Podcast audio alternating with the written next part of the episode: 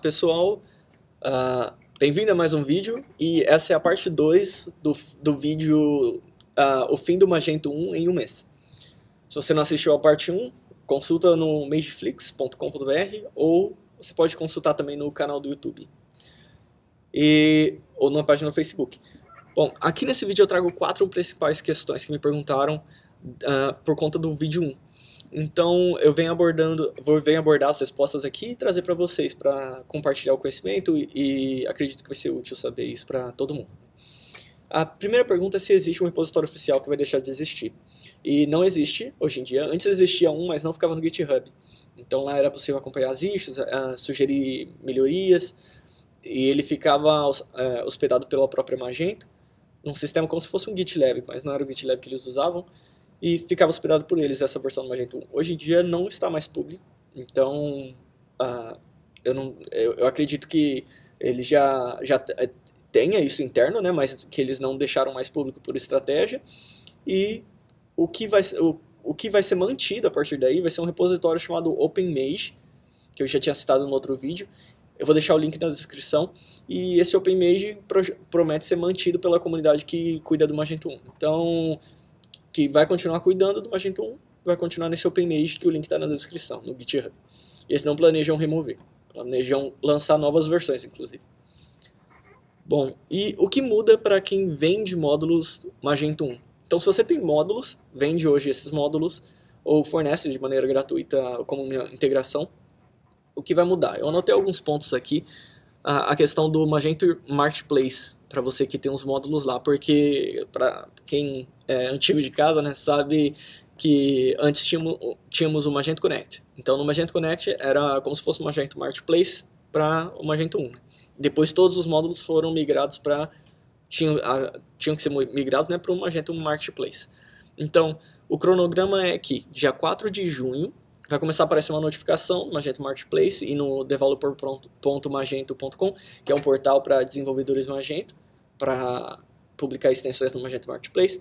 Vai aparecer uma notificação falando do fim do suporte, dia 4. Uh, ah, bom, dia 17 de junho desse mês também, não serão mais aceitos os uploads de módulo Magento 1.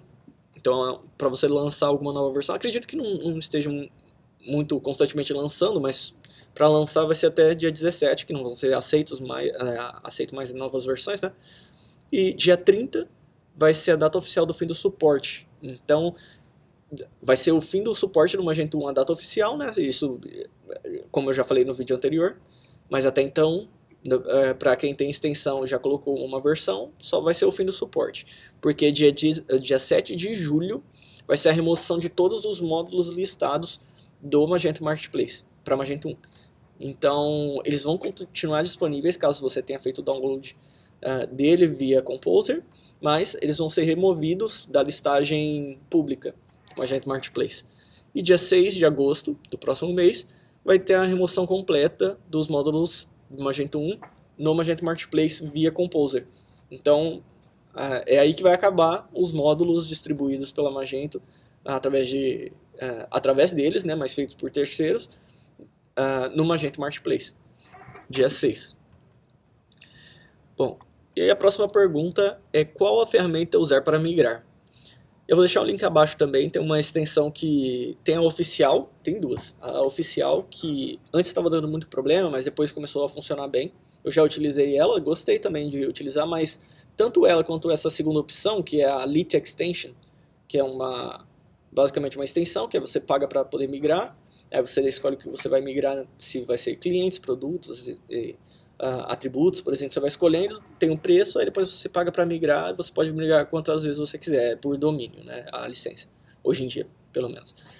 E tanto nessa quanto na oficial da Magento eu tive que fazer algumas customizações para poder funcionar. Então ajustar algum componente, ajustar alguma coisinha no, no PHP para poder funcionar. Uh, não é algo fácil, assim, acredito que é nível intermediário avançado para poder mudar essas coisas, mas no, na extensão para poder migrar, mas ele mesmo acusa quando dá erro em alguma coisa. Por exemplo, ah, o nome do produto tinha um caractere especial e eu não soube lidar, ou algo assim, aí você vai lá, ajusta e faz o tratamento e pronto, ele, ele funciona. Bom, um, e o link está na descrição, né, da Lite Extension e da oficial do, do Magento.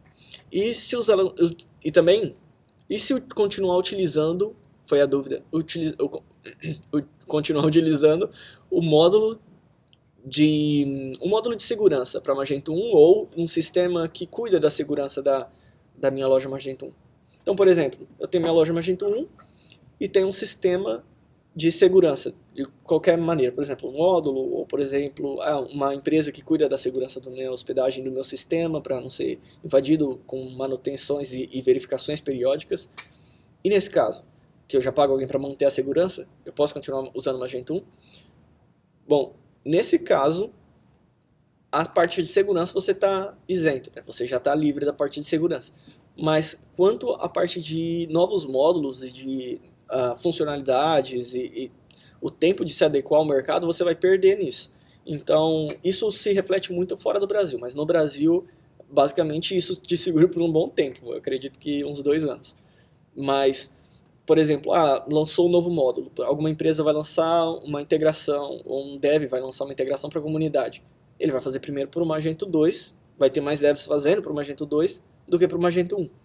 Então, se você quiser para o Magento 1, você vai ter que fazer. Aí, por exemplo, ah, lançou algum módulo que possibilita o uso de PWA, por exemplo, ou uh, o uso de AMP, de alguma dessas tecnologias da Google que ao utilizar você ganha relevância, ganha SEO, porque a, a própria Google, quando ele incentiva uma tecnologia, ele te beneficia com uh, um melhor SEO por estar utilizando aquela tecnologia. Aí você não vai poder colocar, você vai ter que mandar fazer, vai começar a sair mais caro. Mas isso é um processo que vai tomar um tempo maior no Brasil. Fora do Brasil, isso é muito rápido. Então, a USPS, por exemplo, que é igual aos Correios do, do Brasil, uh, eles lançam um módulo, eles estão lançando para Magento 2. Igual, por exemplo, aqui no Canadá, a Canada Post uh, lança para Magento 2 e não para Magento 1. E se alguém estiver utilizando Magento 1, eles mudaram a API, vai ter que pagar alguém para fazer essa modificação, se não tiver um parceiro de tecnologia ou um desenvolvedor interno. Então começa a dar a, a demorar mais tempo, enquanto outras pessoas atualizar, pegaram a versão nova do módulo, instalaram e pronto, e, tão, e continuam investindo em outros pontos do projeto. Então, basicamente é isso. Uh, acredito que tenham uh, é, que essas questões ajudem a, a, a, responder várias dúvidas. E é isso aí. Por hoje é só. Muito obrigado por ter assistido e qualquer coisa deixa nos comentários, qualquer dúvida é só enviar deixar nos comentários. Até a próxima. Tchau, tchau.